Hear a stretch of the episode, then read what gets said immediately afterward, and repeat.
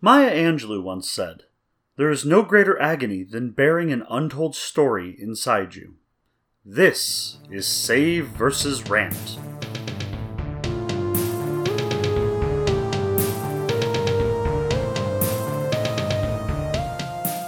Welcome to Save versus Rant, the Everyman Gaming Podcast. I'm John. And I'm Jeremy. And today we're talking about a touch of RPG. Uh, what do we even mean when we say that, John? Well, uh, RPGs are, of course, role playing games, and today we're going to be talking about games that have some elements of role playing games without actually being role playing games. These are still more or less traditional tabletop games that contain some of the elements we tend to associate with role playing games, especially role playing elements. What What are the elements of role playing games? well, funny you should ask what the elements of role playing games are. We're not talking about micro RPGs, which is a small game that is an RPG. We are talking about games that have things like persistent characters with opportunities for advancement or improvement, even in the course of just a single game. Uh, characters with names and personalities associated with them that somehow are supposed to inform how they're played, and games with unfolding story elements that allow you to react to them. Those are all things that we think of as being characteristic of role playing games that you can sometimes see to some degree in non role playing games. All right, well, let's see. What are we going to start with?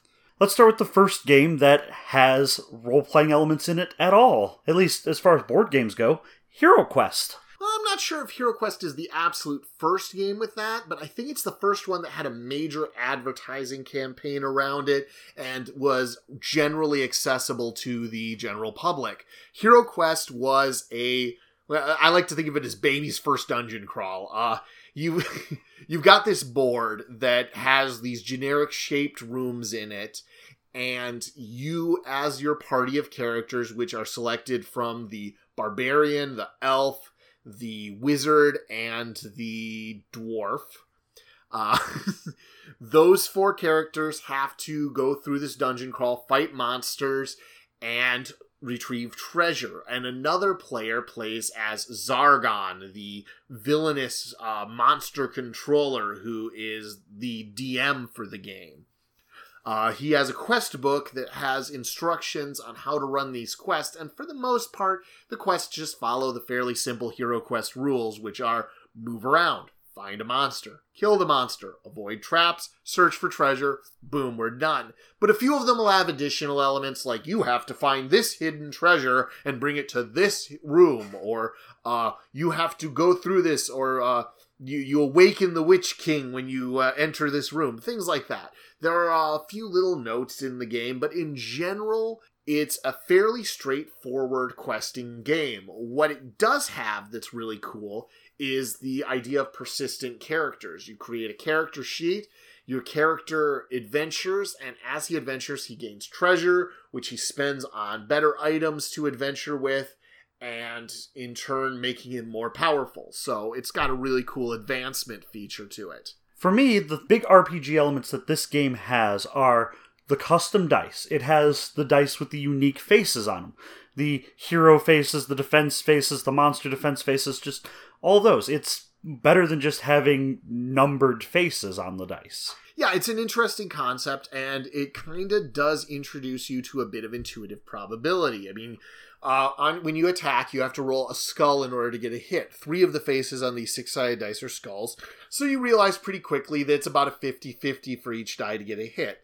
Then two of the faces are shields, so when you're defending, each die is about a 1 in 3 of giving you a defense, and then one face is a monster defense, which gives you a 1 in 6 of a monster defending.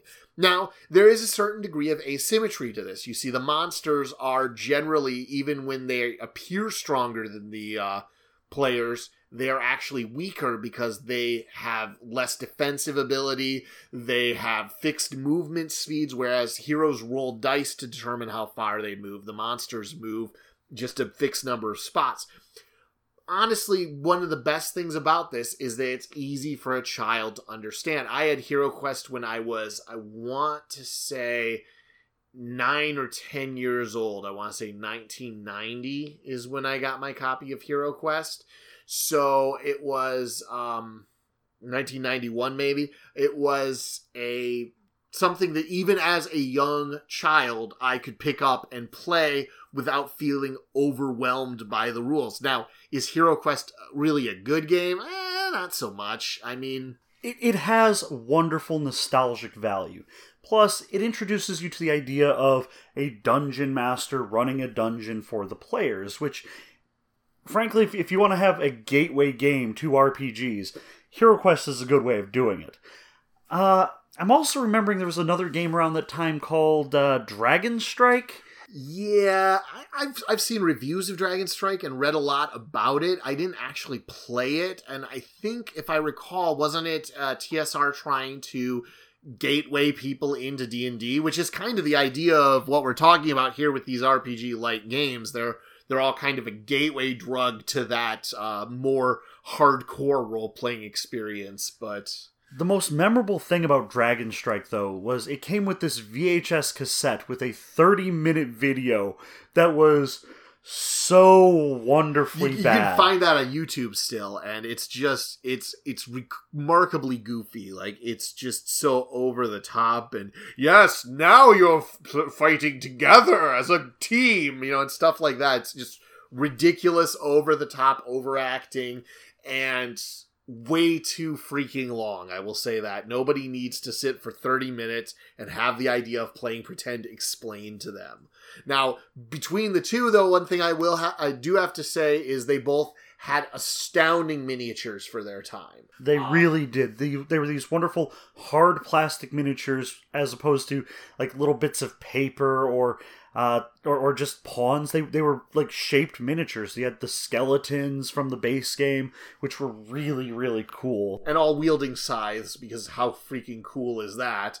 Um, and the zombies and goblins and uh one of the expansions had ogres I, re- I remember that yeah i remember and the ogres uh the ogres um didn't have individual hit points they had like a track for how much damage the ogres were taking and when the track reached certain points you killed an ogre with the stipulation that you couldn't overflow damage to kill another ogre at the same time, even if, you know, it would be enough damage. Although that'd be a funny image. Like, you stab the ogre so hard his buddy has a heart attack. But, oh no, Fred! I gotta imagine there's some kid who didn't read the rules properly and thought that's how it worked. Like, I, well, I guess you killed both ogres. Good job. Well, that's, that's a heck of a hit. Okay. So, anyway, Hero Quest is a good example of that, though, because it does have those elements. It has the uh, persistent characters. Now, uh, I think our second choice for this category is Tales of the Arabian Nights. Now, I love Tales of the Arabian Nights. It's this pseudo choose your own adventure game. You have all of these different attributes that you get at the beginning, and sometimes you go through and you have to use your storytelling to try and get a genie on your side. You have to use beguiling to trick a princess to coming back with you and marrying you. You have to talk your way out of jail. You have to get over a broken heart. All of these things are great little bits of stories. And you can go to the City of Brass or other wondrous places. And you get to play these Arabian Nights heroes. You get to play Aladdin, Ali Baba, Shahrazad. Just these characters. And you get to play through this unfolding story. And it's a great game because you get to cheer on the other people playing. You get to go, oh, wait, wait, wait, you should try and drink during the tempest, or you should pray to the ghoul, or maybe maybe you should steal from the beggar. That would be fun. Yeah, steal from the beggar. Go for it. Why not? Um, things. Okay, I just gotta say, I, I like Tales of the Arabian Nights. I think it's a super cool game, and I've enjoyed playing it every time I have. Um, I've, I've had some interesting experiences, but I, I just have this huge complaint with it, uh, specifically the broken heart and imprisoned conditions which are two of the most common conditions to get. Broken heart can be gotten a million different ways. Imprisoned happens constantly, often for literal or no reason, like stealing from a beggar. That's not going to get you in prison, but maybe just hanging out at the bazaar and you go to prison for some reason, okay? And the problem with those conditions is that the broken-hearted condition means you can't use any of your skills, including but not limited to master level skills. Like you just can't do any of the things. So you're always at the mercy of pure random chance, which is not as fun as having something going on. And meanwhile, imprisoned means you don't get to do anything except try to stop being in prison. And between the two, they're both the things that don't let you play the game. I came here to play a game. I want to at least play it. I have spent over half of a game of Tales of the Arabian Nights with a broken heart, unable to do anything cool and unable to get rid of my broken heart. There's not even any obvious way to get rid of a broken heart. You just, you're brokenhearted. Screw you. You can figure it out. Apart from that, though, it is super cool and it's great.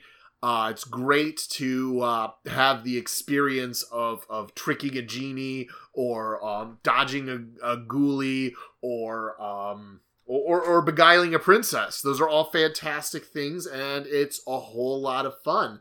Um, and because of the really over the top storytelling elements in it, and the fact that it is a huge storytelling game, it's definitely one of those RPG light games we're talking about. Uh, the next one that we have here, uh, my note just says Bat Hoth. Oh, Betrayal at House on the Hill, right? Yes, Bat Hoth. Um, Betrayal at the House on the Hill is another kind of RPG like game where you are exploring a haunted house. Now, there are six characters in the game. Well, actually 12 characters, but each of them is kind of a reskinning of a character. For instance, there's a scientist and a priest. They're both represented by the same miniature, and one has a very high sanity rating and one has a very high knowledge rating. But the point is, every character plays a little different. They have different uh, ratings in these four attributes speed, might, knowledge, and sanity. And their ratings top out and bottom out at different levels and start at different levels. So they're all moderately different. Uh, if you care to read up on them, they all have a backstory that explains why they're uh, exploring this haunted house. And finally, the game eventually progresses to the point where a haunt is revealed. And when that haunt is revealed, we find out that one of these individuals is a traitor and has been plotting the downfall of the group all along. Now, Betrayal at House on the Hill is a classic dungeon crawler style game.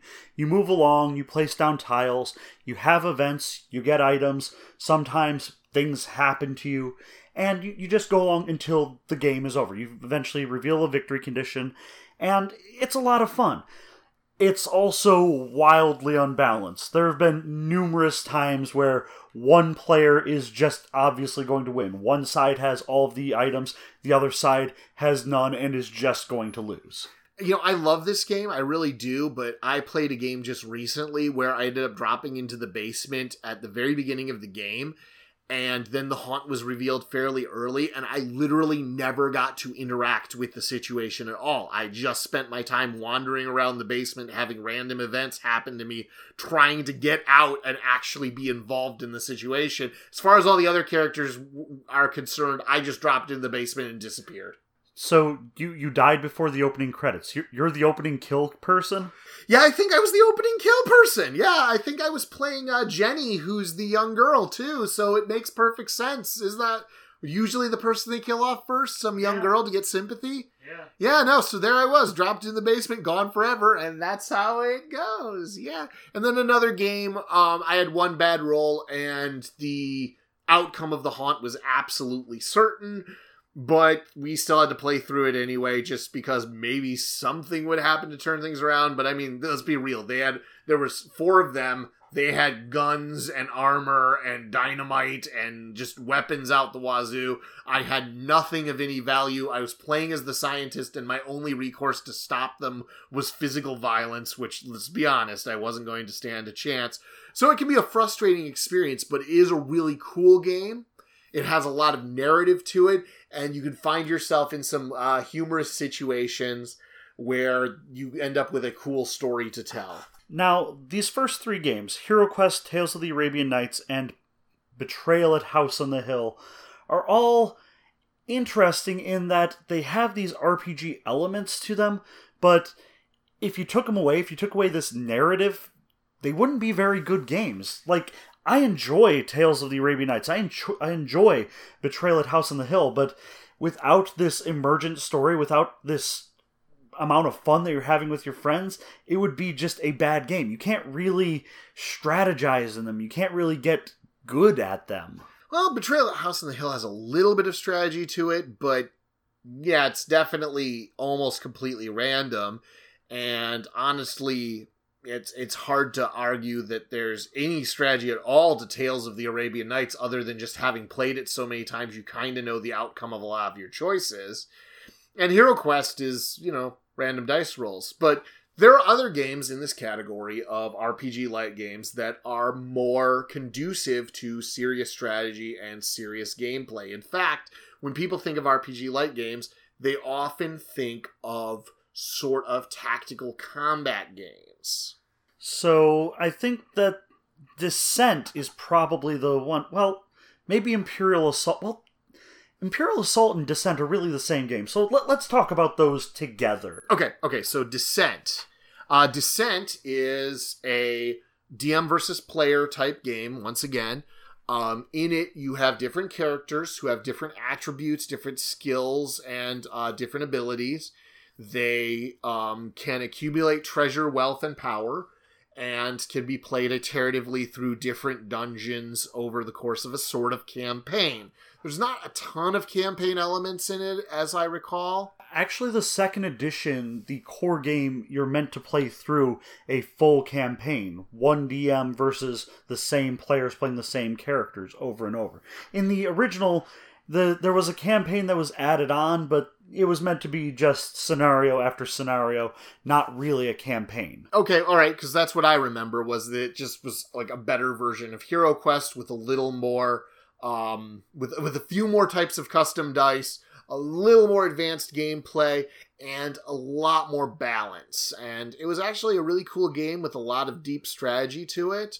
Um, I really liked the uh, placeable dungeon tiles. That's always a cool touch. You know, it turns out to be a nice, attractive dungeon with a lot of coolness going on there. And the rules for how the monsters work uh, were a little more complicated than Hero Quest, as I recall. But it's been a long time since I played Descent. Uh, tell me about Imperial Assault, though. All right, so I got Imperial Assault for Christmas a couple years back, and it it's one of those games that just hits that nerdy sweet spot for me.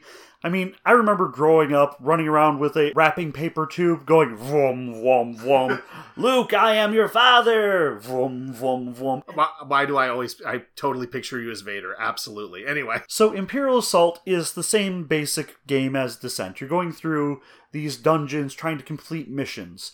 Now, one of the big differences is that the campaign is a little bit more uh, cooperative. The players have personal missions that they want their characters to go on, whereas the DM wants uh, certain side missions for the players to go on before the main story uh, continues on. Like if the if the dungeon master type person wants to play with the Darth Vader mini, they have to go on a side quest where the players then have to run away from Darth Vader. You know, they have to open these blast doors, clear out stormtroopers, and get to an escape pod before Vader can get to them. And all of these bits together really add to a more to a more uh, coherent and playable story than even the Descent campaign. Uh, it also fixes a few things that Descent did wrong. Uh, one of the best strategies for the Overlord, the DM player in uh, Descent, was to just keep beating on the same person. Oh, did they heal a little bit? No, keep beating on them until they're down. Right, right. It was it was really uh, about focusing on one player, and I want to say some monsters had rules that kind of tried to mitigate that, but it, overall, yeah, yeah, obviously, you know, it was focus your attention on one player character and call it a day. Uh, in Imperial Assault, each character had their uh, exhausted side, I think is what it was called, where they could still do stuff. They could still participate in the encounter, but the Overlord character, the, the DM player, won if all of the players got reduced to their exhausted side. So it wasn't just beating down on one person over and over and over, which I, I feel makes the game a little bit uh, a little bit more playable. No, that's an improvement. Now, I, when I played Descent, you know, I, I think I, I might have lost the plot a little bit because I played the Overlord like I would play any other DMing, you know, with monsters behaving like I would expect those monsters to behave, sort of thing. Um, which I don't, again, I don't quite recall the rules as well as I'd like to, but I don't seem to recall the rules ever even suggesting that that was necessary. Like, mm, the goblins can be the most intelligent goblins in the world for all we care. Go nuts. you know, but but I, I always I always liked to that's the thing is when I play games a lot of times I like to inject that sort of storytelling into games anyway so there is that. Um well, so when, when we're talking about dungeon crawling games usually I'll bring up Descent or Imperial Assault. Those to me are the go-to uh, dungeon crawling games. Or they were. Up until this past year I I picked up another. We're gonna talk about Gloomhaven. We're gonna talk about Gloomhaven. So, if you don't know, Gloomhaven is, as of the recording of this episode, sitting at the number one spot on Board Game Geek's top 100 games. It's a $140 game, so it's a bit more expensive. But unlike the other expensive games that we've talked about, we highly recommend this. Like, do, do you even like RPG like games, fantasy like games at all? Find Gloomhaven. Play Gloomhaven. Gloomhaven is phenomenal. Um, from someone who uh, was really skeptical about the concept when it was explained to me, like, oh, it's kind of a legacy game, and you know, there's all these character classes to unlock and stuff. I was like, eh, maybe. But then I played it a few times. I was like, oh no, I'm hooked. This is fantastic. It's an outstanding game. Uh, in Gloomhaven, all the player characters are um, mercenary type characters who have come to the city of Gloomhaven to seek their fortunes. And the Gloomhaven and the surrounding area is filled with all these various dungeons to crawl in. And you uh, move around, heading to these different locations, having experiences along the road, having experiences in the city. And eventually you fight monsters on a hex battlefield um, hoping to defeat them all, gather treasure, and return to the city of Gloomhaven to upgrade your characters, make them more experienced, make them more powerful, get them better weapons, all of this sort of stuff. Now, the cool thing about Gloomhaven, though, is that it's not really just a tactical miniatures game. It's also kind of a puzzle game. It's a resource management game. It's a storytelling choose your own adventure game. It's a branching campaign game, and it's a game of exploration of the game itself because it has all of these different sealed envelopes and boxes and all kinds of crazy things that you need to get into and that you need to unlock. On top of that, it's got things like individual quests for characters, individual quests for characters in the course of different missions. I mean, it's just super cool in that respect the leveling up mechanic is very intuitive and it all, all of the game works with these different decks of cards as opposed to just rolling dice. Don't get me wrong, I love rolling plastic dice and attacking monsters, but playing these cards and the different combinations, coming up with different interesting tactical choices, actually makes you feel more clever than just ending up rolling a 20 on a 20 sider. You you feel more in control of your character, which really is fun. It, it makes me super happy and super excited every time I pull out that huge box to play. On top of that, as your character improves, you get to change around their combat deck, which is where you randomize where you generate your random numbers. So over time, your combat deck can get better and better in a way that dice would be really clumsy to try to do. I mean, you could put stickers on dice or something like that, or have dice faces change their meaning. That would probably work as well, but the deck does it in, I think, a much more elegant way. Uh, the game overall is just really cool, but these RPG elements are all throughout it. You have all these choices to make, and uh, when we were playing Gloomhaven, there were several times where I was like, well, my character's personal goal is this my I envision my characters thinking this way, so I think she would recommend that we do this. So that's what my character recommends. We we take this path, you know. And there there is that element of light role playing there, which is exactly what we're talking about and makes it a really cool game. Now, a little aside. The finale of season 1 was talking about Kingdom Death Monster, which is a $400 board game. Gloomhaven, I picked up for 140 bucks, but I've seen copies of it go for 200, 300. Uh, what, what was the highest one we saw? 500 $580, which I don't know why you would pay that when there are still copies available for 200 something, but you know, someone out there is making their bank. So I, I've heard a number of people go, How can you play such expensive games? And I have a dirty secret. I'm a bit of an addict when it comes to board games. I have a problem. I have so many board games, and I've, I've been waiting for my friends to have an intervention, and they just don't. Well, as long as you keep letting us play the board games, we're not going to have an intervention. However, as soon as you lock yourself in the basement and begin soloing your way through all of these games, we're all going to be like, "Whoa, Jeremy, you need help. We are here for you. Let's let's make this work." Um, that said, if you can't afford the price tag of Gloomhaven, Find someone who has it. Get a group together and pool money together. I cannot recommend this game enough. It is one of the games I recommend the most that I have in my collection. But it's not the game that I recommend the most on this list. The last game that we have is. It, it's so hard to talk about because talking about it doesn't do it justice. It's such a great game. It's it's kind of an inversion of a lot of these other games because a lot of these other games hearken unto the elements of RPGs that we think of when we think of RPGs, like uh, combat and dungeon crawling and exploration. But role playing games are about role playing. So the last game that we have to talk about today is Fog of Love. So Fog of Love is a two player, uh, semi cooperative game where you're both two halves of a relationship. And you're going through and trying to fulfill these personal goals and ideals. And you're, you're doing this in a romantic comedy style way. You you start out super in love and oh everything's wonderful and oh what's your happiest memory? and oh i'm making you breakfast in bed. And then things get tougher. You start going out and you notice hey you were talking to that person over there. Who was she? You start going out and you, you have a have a fight with the in-laws and your partner doesn't back you up. And then you start getting to the heavy things. Hey are we going to get married at some point? What's going to happen to our relationship? Hey we're in a fight right now. I'm going to cry just to try and make you feel bad.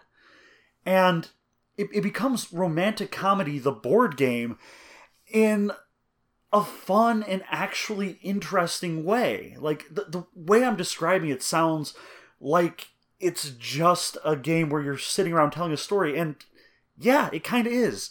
But it is a game and it's fun and interesting. And it's interesting because it's about the character growth and it's about playing your character. And I feel that the right way to play Fog of Love is when you get your initial cards that determine what your character does for a living, what personality traits they have that um, that attracted the other person to them, all of these things that you try to figure out who your character is. So when me and Jeremy played recently, um, my character uh, got that she was an internet celebrity and she was outgoing and fashionable and daring. And I was like, well, I think my character is a um, Instagram, a professional Instagram model named Christina. Meanwhile, my character ended up being this prog rock jazz ska musician named Kyle. Uh, they added the prog rock when they went to Prague, actually. Oh. And these two characters were so vapid and Oh, just the worst people but the relationship that they had kept working in weird ways. Yeah, they they they were perfect for each other. I especially like how at the end of the game both had a secret, right? And um Jeremy and, and Jeremy revealed his first. He's like, okay, well, Kyle's secret is he had a fling. He he had an affair with uh, some random girl at one of his concerts, and he's kept it secret this whole time. So I'm like, ooh, that's that's pretty bad. My secret is Christina slept with Kyle's best friend. They're like made for each other. And it, it's a fun game that we, we sat there and we were laughing and joking about. And in the end, we're like, wow, we want to keep playing this game. And it it is surprisingly good. It is a really cool game, and it might be very dangerous to play it with your actual partner because there is sort of an aspect of um, making these sort of relationship decisions in it, and I could see that sometimes there's no wrong choice, but there's a wrong choice, if you know what I'm saying. Uh, and the, the funny thing is, we wanted to do this episode partially because we wanted to talk about Fog of Love. We wanted to talk about this game without doing a, a full on episode just about Fog of Love, which we still might do at some point. Yeah, and I can definitely see us doing a full episode on Fog of Love, but uh, it was a big part of what inspired this episode because we were talking about how there are a lot of games that are very close to being RPGs. And when we think of those, we almost exclusively think of tactical combat and exploration games like uh, Betrayal at the House on the Hill or Mansions of Madness, which is another exploration based game, or um, or Hero Quest, like we talked about, or Descent. And these are all tactical miniatures combat games. Maybe even D&D 4th edition could arguably be seen as something of an RPG light game because of its presentation. But having said that, Fog of Love is probably the closest of these to being a role playing game where you are playing a role.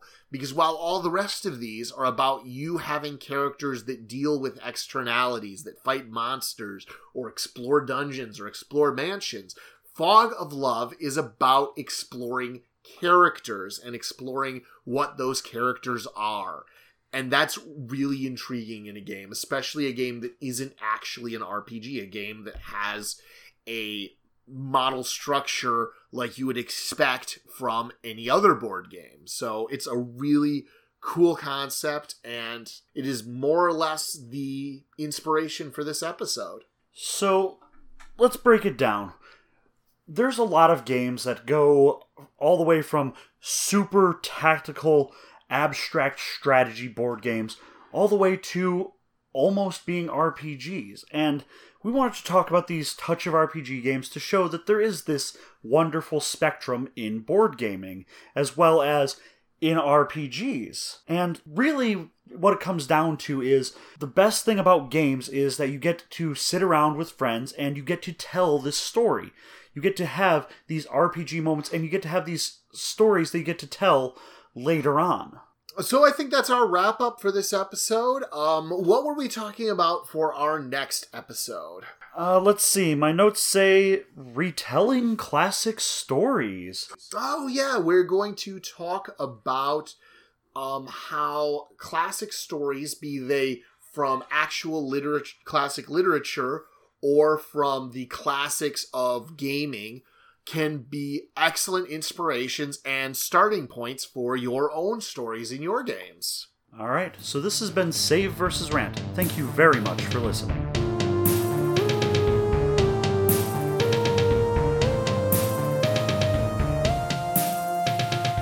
John Romero once said, I still like to play games that have a beginning, an end, and a story.